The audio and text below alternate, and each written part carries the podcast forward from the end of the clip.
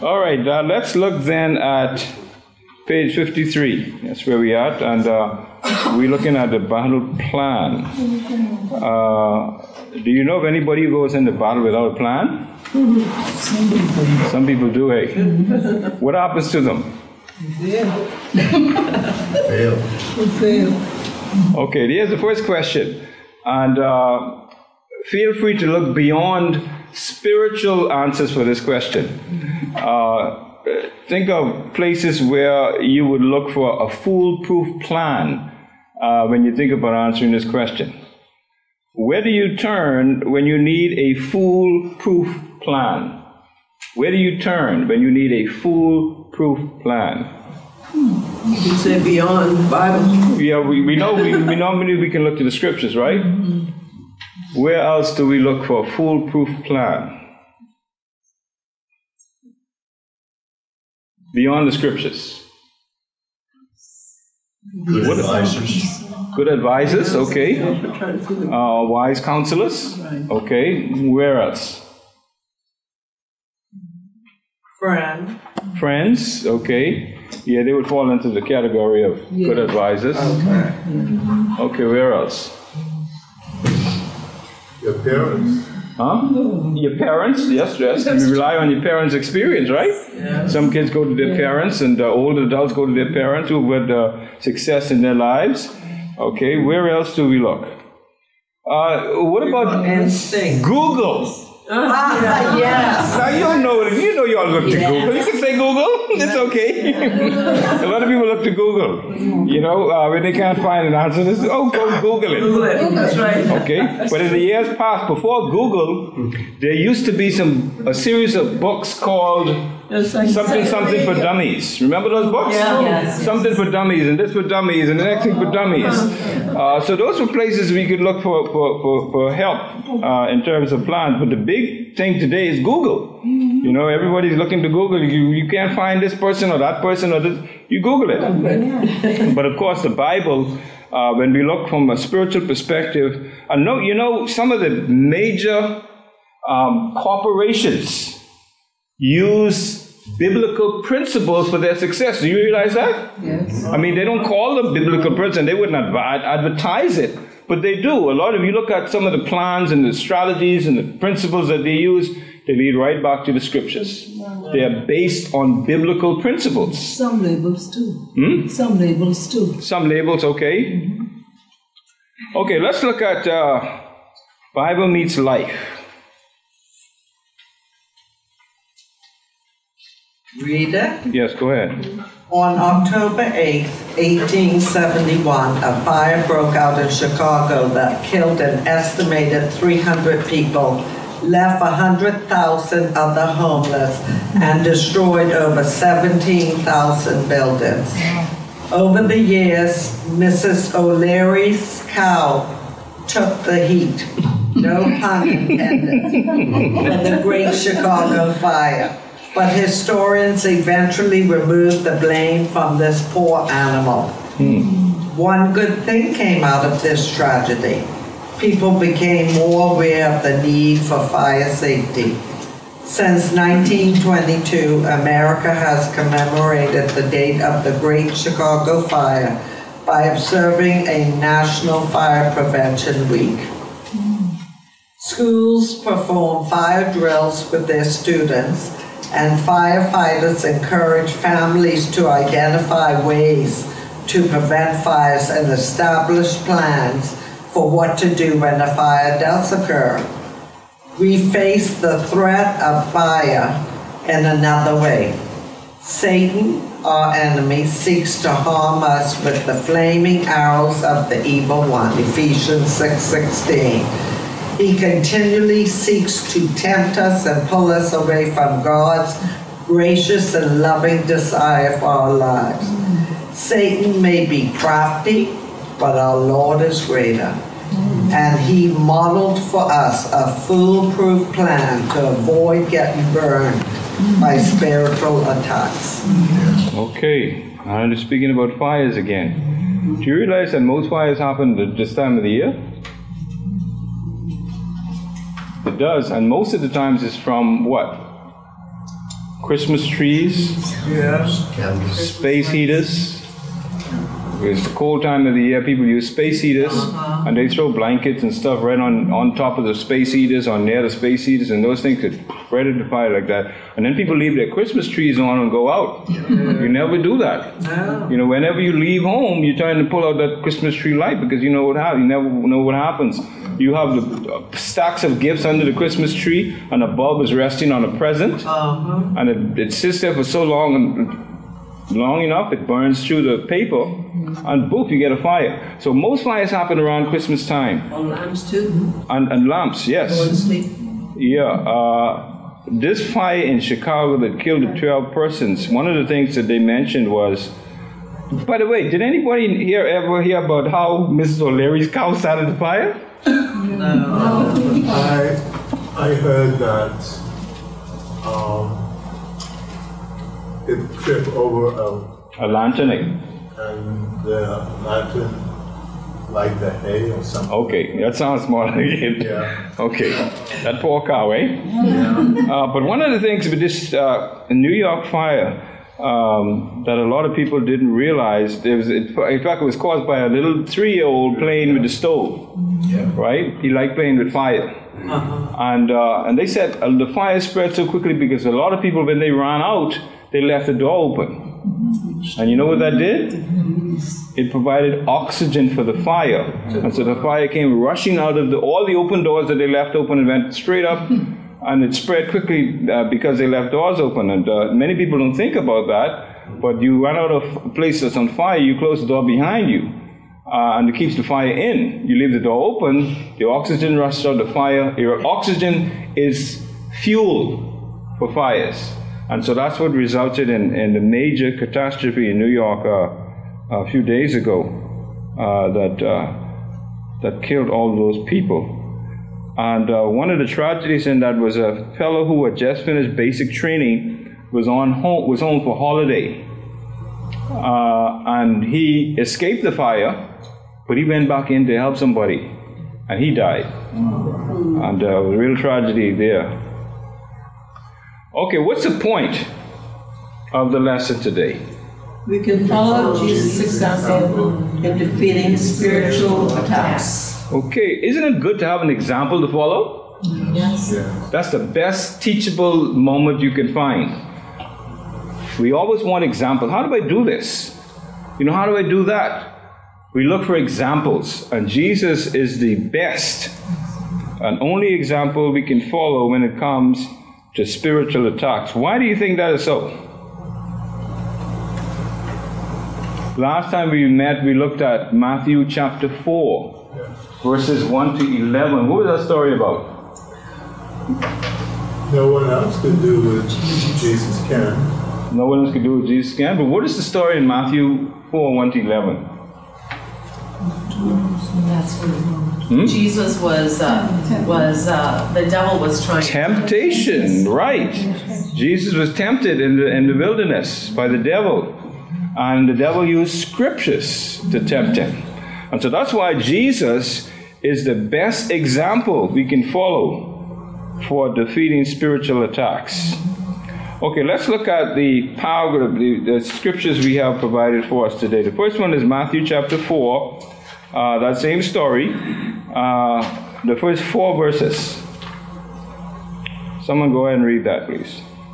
Then Jesus was led up by the Spirit into the wilderness to be tempted by the devil. After he had fasted forty days and forty nights, he was hungry. And the tempter approached him and said, If you have the Son of God, tell these stones to become bread. He answered, It is written, Man must not by bread alone, but on every word that comes from the God. Okay, so we see the devil tempting him here for the first time in those first three verses. But I want you to notice something in verse 1 the fact that the Spirit led Jesus into the wilderness reminds us that the devil is not the primary actor in this episode. Think about it. You ever thought about it from that perspective?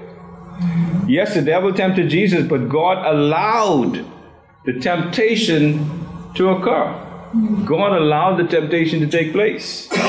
Something to think about when we ourselves encounter temptations. Because God is sovereign, right? Yes. If God is so sovereign, why do you end up in temptations? Mm-hmm. Because God sometimes leads us there, like He led. The Bible says he, the Spirit led Jesus into the wilderness. Two points must be emphasized when we think about this. First, God is in control, He's sovereign, not the devil. Okay? God isn't the one who's controlling the whole scenario here. Satan can only do that which God permits him to do. And we know that from the story of Job, right? Yes. Okay, God permitted the devil to do everything that happened to Job. God permitted it. He allowed it. He is subject, to the devil, that is the devil, he is subject to God's sovereignty, just like everybody else. Okay, sometimes we think the devil is sovereign, but he is so slick, he is so crafty, as the Bible describes him in Genesis with Adam and Eve, that he makes us believe that he is what, what he is not. And that makes him a deceiver, right? The Bible says that's one of his names. He's a deceiver. That's his job. That's his nature. That's what he does. But you know, with us, we all know Jesus is our example.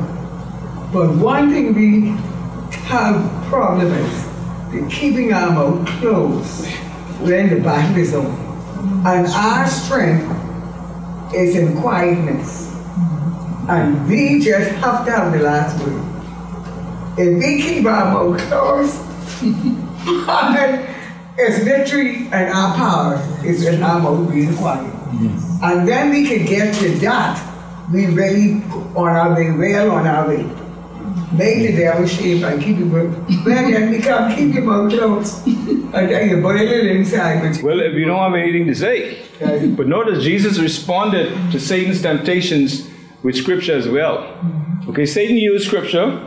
Jesus responded with scripture. So if you're not going to use scripture in response to the battles, then keep your more that's right. You know you won't be using no scripture. You so you just like keep your mouth closed. Because you're not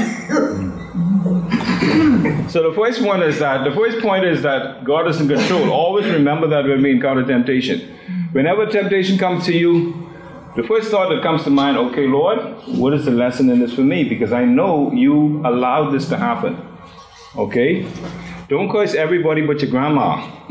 Okay? It's God who allowed it to happen. And, and it's for a purpose. Uh, the Bible says God created nothing in vain. In other words, God doesn't do anything in vain. All right? The second thing we notice is that the Greek word rendered tempted can also mean tested. Okay? Same word also mean tested. Now, anybody here like tests? No. I don't like tests. What happens when you test it? You forget everything you learned, right? You studied for this exam and you're ready, but when the test comes, when you did that, that test drop before you, you forget everything. We go blank. You go blank. You go blank. That happens in drama too. At least with me. You go through and we, we prepare and we go through the script and we do all of that. And when the time comes, you're blank. I mean, you memorize everything, Yeah. but you still go blank. Yeah. Stress, I guess. so the word tempted could also mean tested. God can, can and does test people. Okay, he does that. But God never tempts anybody. Okay, the devil does that. God tests, Satan tempts.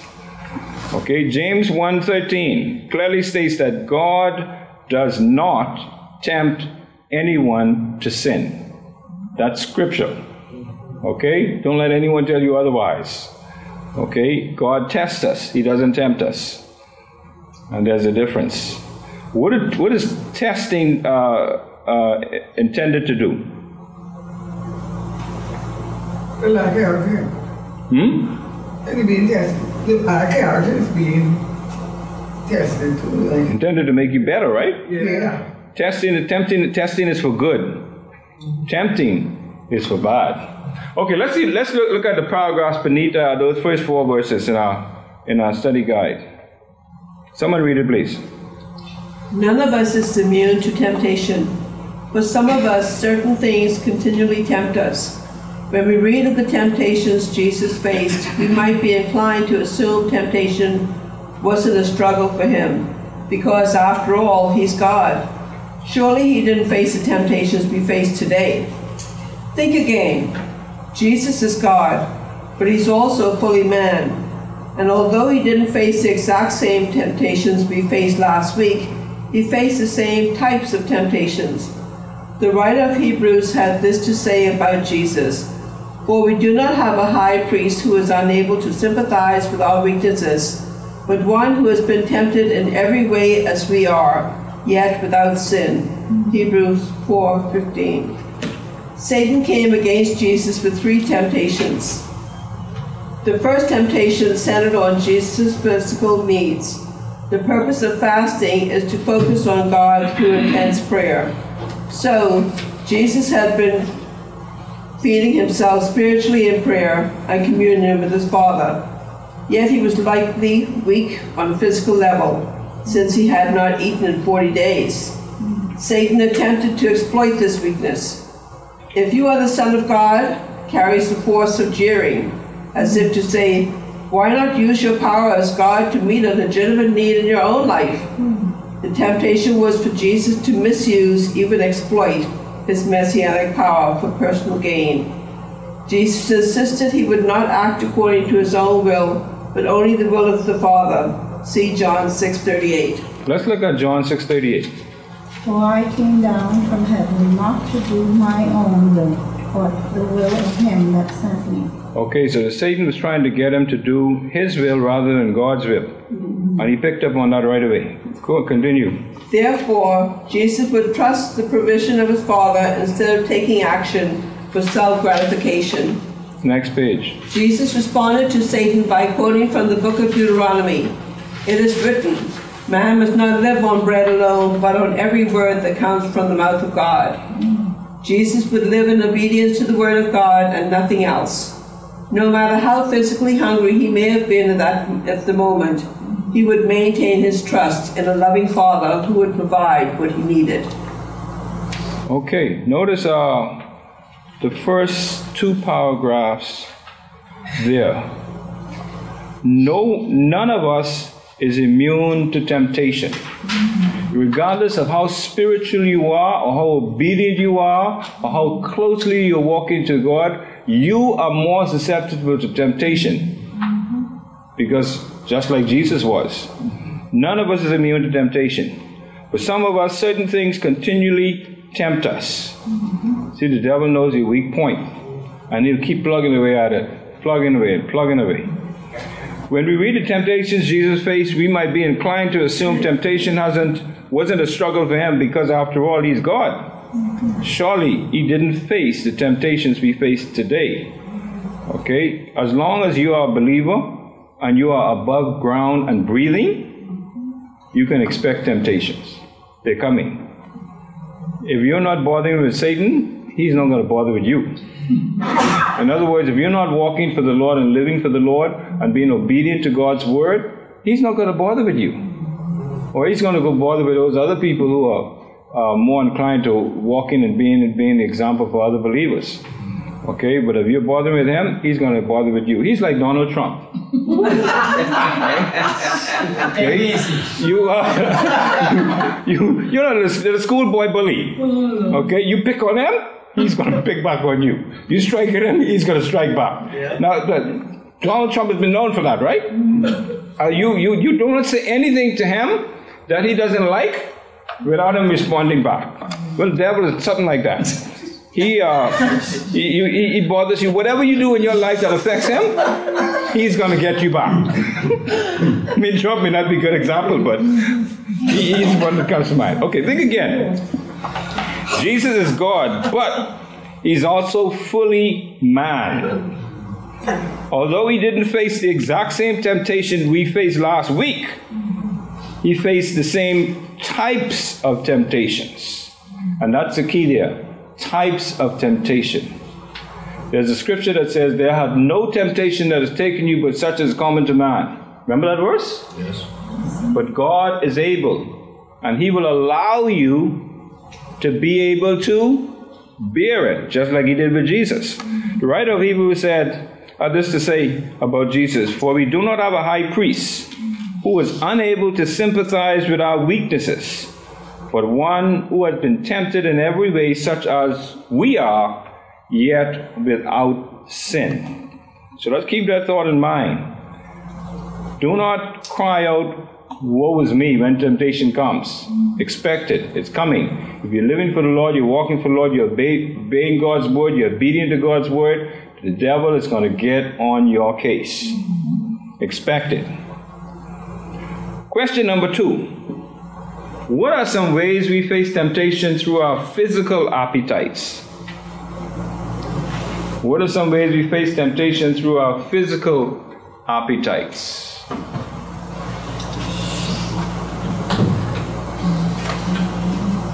By overeating. Overeating. What does the Bible call that? Gluttony. Okay? Sugar, sugar, sugar. Sugar, sugar, sugar. My daughter Juliana loves to eat. I don't think she eats anything that doesn't eat her first. you know, I mean, she just, she, I don't know, I understand it. She just, she, she came to me yesterday, said, Daddy, I had seconds and then I had a bowl of cereal. I said, But why did you have a bowl of cereal? Because I was in full. But then you had seconds. Wasn't the seconds supposed to fulfill why you was in full? Yeah. The Bible calls that what? Gluttony. So that's one, one of the some some of the ways we face temptation through our physical appetite. That's one of them. Gluttony. What's what's the other one? What's another one?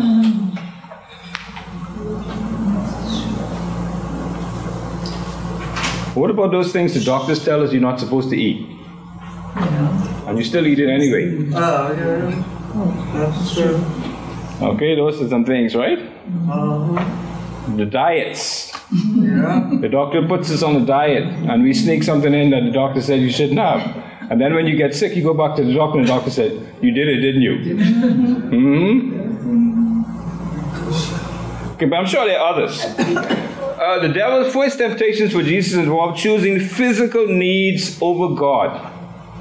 As we'll see in verses 5 to 7, the second temptation was even more subtle. So let's look at that second one. Uh, let's look at the verses 5 to 7, page 56. Someone read. Then the devil took him to the holy city, had him stand on the pinnacle of the temple, and said to him, If you are the Son of God, throw yourself down, for it is written, He will give His angels orders concerning you, and they will support you with their hands so that you will not strike your foot against a stone. Jesus told them. It is also written, Do not test the Lord your God. Okay, now turn to Psalm 91 and read the first 13 verses, somebody.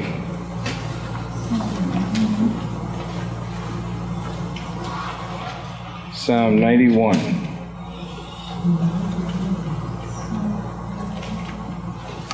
Anybody have it?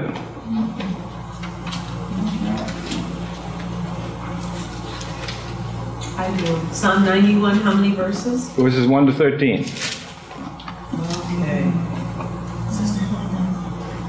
He who dwells in the shelter of the Most High will abide in the shadow of the Almighty. I will say to the Lord, my refuge and my fortress, my God, in whom I trust. For it is he who delivers you from the snare of the trapper and from the deadly pestilence. He will cover you with his pinions, and under his wings you may seek refuge. His faithfulness is a shield and bulwark. You will not be afraid of the terror by night, or of the arrow that flies by day, of the pestilence that stalks in darkness, or of the destruction that lays waste at noon. A thousand may fall at your side, and ten thousand at your right hand, but it shall not approach you. You will only look on with your eyes and see the recompense of the wicked. For you have made the Lord my refuge, even the Most High, your dwelling place. No evil will befall you, nor will any plague come near your tent. For he will give his angels charge concerning you, to guard you in all your ways. They will bear you up in their hands, that you do not strike your foot against a stone.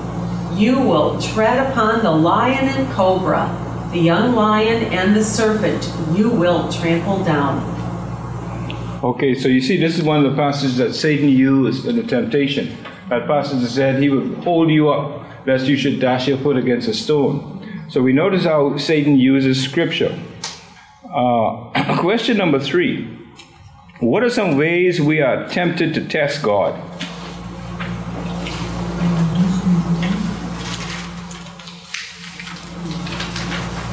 Or let me put it another way. What are some ways we often try to force or trick God into doing what we want instead of submitting to what He wants?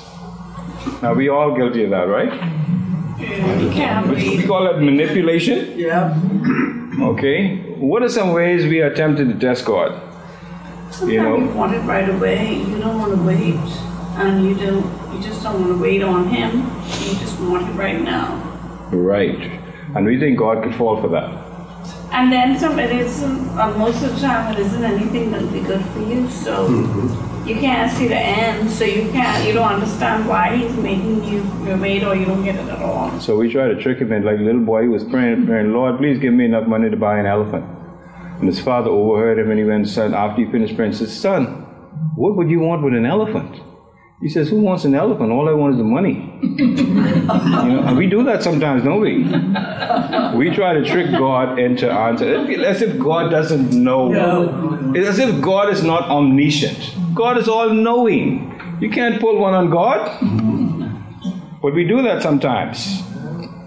We do all kinds of things to test God. Okay, let's look at the paragraphs beneath that verse. Satan is cunning, since Jesus deflected the first attack by reminding the devil that we live in obedience to every word of God. Satan's next attempt involved using scripture as part of his temptation. Before he quoted scripture, Satan took Jesus to Jerusalem and had him stand on the pinnacle of the temple. The temple represented God's presence and power to the Jewish people. Therefore, if Jesus jumped from this highest point, he could demonstrate God's power because, as Satan quoted from Psalm 91 11 to 12, he will give his angels orders concerning you, and they will support you with their hands so that you will not strike your foot against a stone. There's a big problem with that. Satan was taking the pa- passage out of context. Satan used the psalm centered on God's care and protection for us when difficulties arise, then tried to justify putting God to the test. Instead of rightfully treating the passage as an acknowledgement of God's protection when harm comes, Satan tried to make a case for Jesus deliberately putting himself in harm's way. Okay, uh, go on to the next page. That is page 58. When often tempted to challenge God as well, the Israelite okay. The, the Israelites did that when they needed water in the wilderness. Instead of praying and looking to God for provision, they questioned and doubted his plan. They put God to the test. Years later, Moses reminded the people of the incident. Look at Deuteronomy 6:16. You must not test the Lord your God as you did when you complained at Massah. All right, so uh, Moses was aware of the people's trickery. Continue. Now, As he stood before scripture twisting tempter, Jesus repeated the same command God taught his people through Moses Do not test the Lord your God. When we're tempted to question God, doubt him, or put him to the test, we can stand strong by doing the following. Know what God God's word says. We should always read a Bible verse or passage in its correct context. Scripture interprets scripture. Jesus would not let Satan twist the passage of scripture for his own agenda, and neither should we. Psalm 91 needs to be understood in light of Deuteronomy 6. The Bible corroborates the Bible. The more we immerse ourselves in Scripture, all of Scripture, the better we become at detecting Satan's lies. Mm-hmm. Rest in God's love and security. Jesus knew the truth of Psalm 91, 11, 12, which is that God does protect and care for us. God gives us no reason to question that or test its truthfulness. We can always trust God regardless of what may tempt us to think otherwise. God loves us completely and nothing will separate us from his love and protection. See Romans 8 31 39. Let's look at those verses. Familiar verses to us, let's read them to be minded of how we are really protected. What then shall we say to, to these things? If God is for us, who can be against us? He who did not spare his own son, but delivered him up for us all, how shall he not with him also freely give us all things? Who shall bring a charge against God's elect? It is God who justifies. Who is he who condemns? It is Christ who died, and furthermore is also risen, who is even at the right hand of God, who also makes intercession for us. Okay, go ahead. Who shall separate us from the love of Christ? Shall tribulation, or distress, or persecution, or famine, or nakedness, or peril, or sword? As it is written, For your sake we are killed all day long. We are accounted as sheep for the slaughter. Yet in all these things we are more than conquerors through him who loved us. For I am persuaded that neither death, nor life, nor angels, nor principalities, nor powers, nor things present, nor things to come, nor height, nor depth, nor any other created thing shall be able to separate us from the love of God, which is in Christ Jesus our Lord. Okay, so we have a passage here that reminds us that there's absolutely nothing. Mm-hmm. One fellow used to say nothing, N U T T I N, nothing will separate us from the love of God. But notice that quote on page 57 by Russell Moore. Mm-hmm. Notice that? Yes. Mm-hmm. Jesus refused to exchange the end time exaltation by the Father for a right now exaltation of the snake. Interesting quote.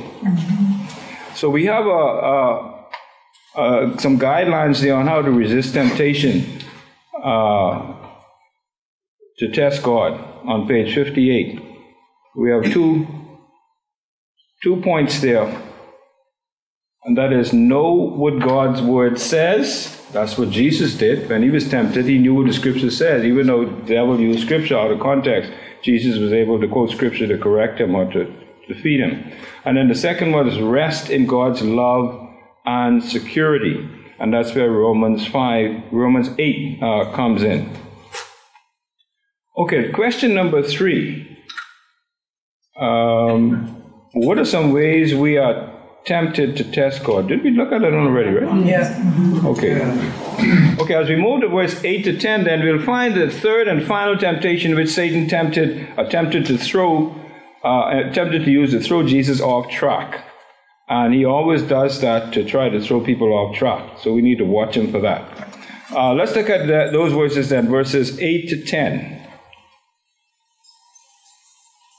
Again, the devil took him to a very high mountain and showed him all the kingdoms of the world and their splendor.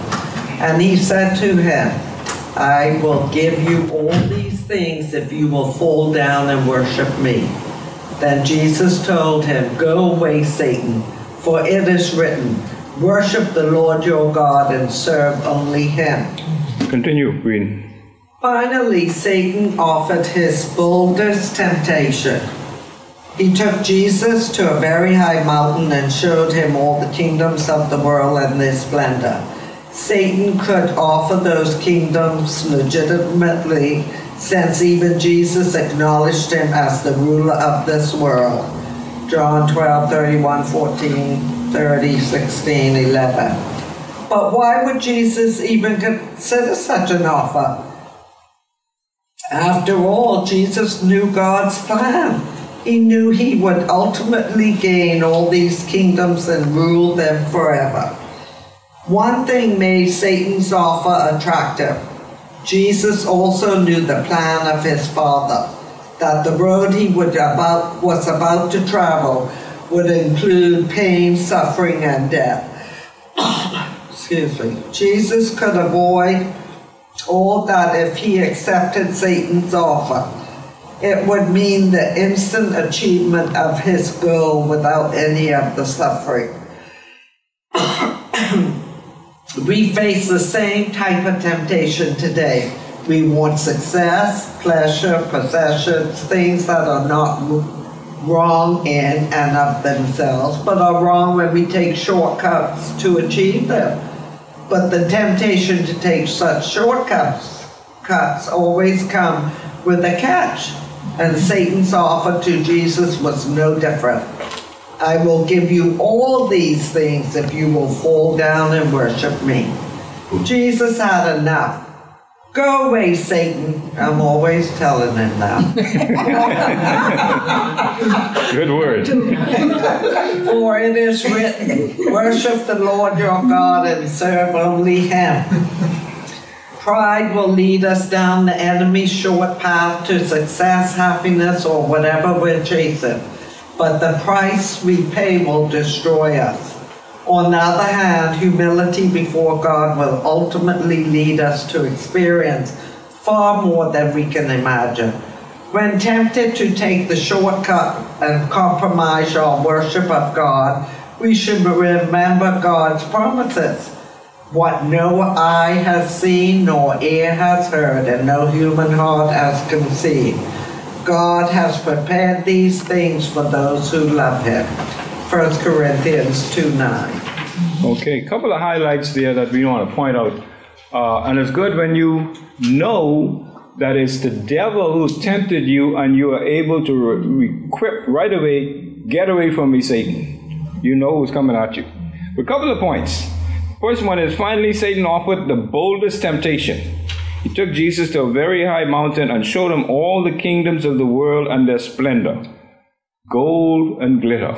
What is that saying? All that glitters isn't gold? That's right. So true. Seen that so many times.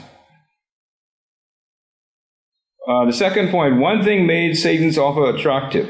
Jesus also knew the plan of his Father, that the road was about to tra- that the road he was about to travel would include pain, suffering, and death. Jesus could avoid all of that if he accepted Satan's offer. And then the third point we face the same type of temptation today. We want success, pleasure, and possessions. Things are not that are not wrong in and of themselves, but are wrong when we take shortcuts to achieve them. And we've heard that so many times, haven't we? You know, there's nothing wrong with the stuff. But when you take shortcuts to get them, that's where we go wrong. And, uh, and all the lives that are trampled in the process, lives that are affected and damaged negatively in the process. Question number four What are we often tempted to worship in place of God? Things. Hmm? Things. Things. Things, Things. things, Things. fame, popularity, mm-hmm. personality, Money. money, Money, house, houses, cars, careers, everything. A lot of those things people use to fit into that void that is only God shaped. Nothing can fit into it but God. Question number five What can we learn from Jesus' example by overcoming spiritual attacks? Stay in the word. Okay, Those are the things. stay in the Word, okay, Quote scripture. quote scripture, but know the Word Yeah. so that you don't like the devil quote it out of context. Right. All right, so you know the Word Right. and you quote scripture.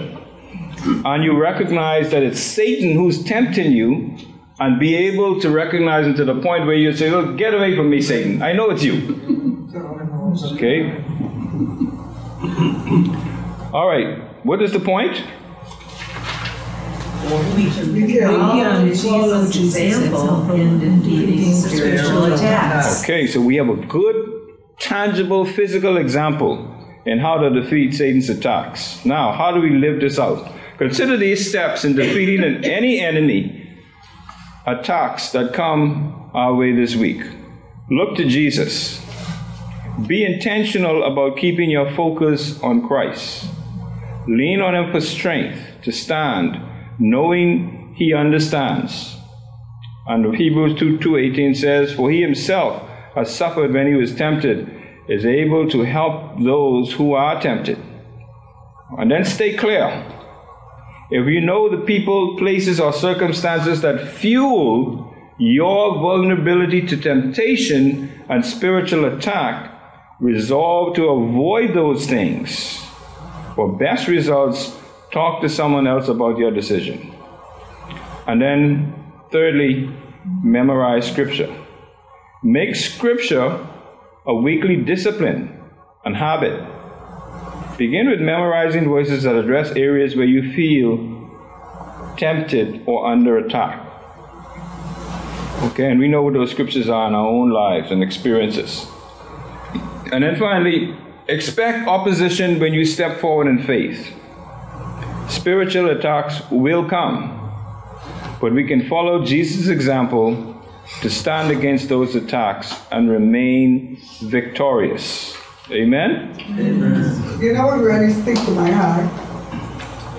Let me to read back on page 59. Mm-hmm. One thing that Satan's offer attractive. And then I put right in here, but Jesus also knew the plan his father. Mhm. That the road he was about to travel would include pain, suffering, and death. Lord, bring us to the place where we realize pain, suffering, and death is your plan for us also. Mhm. This really speaks to my heart. Whatever we're going through, remember that's the road we must travel.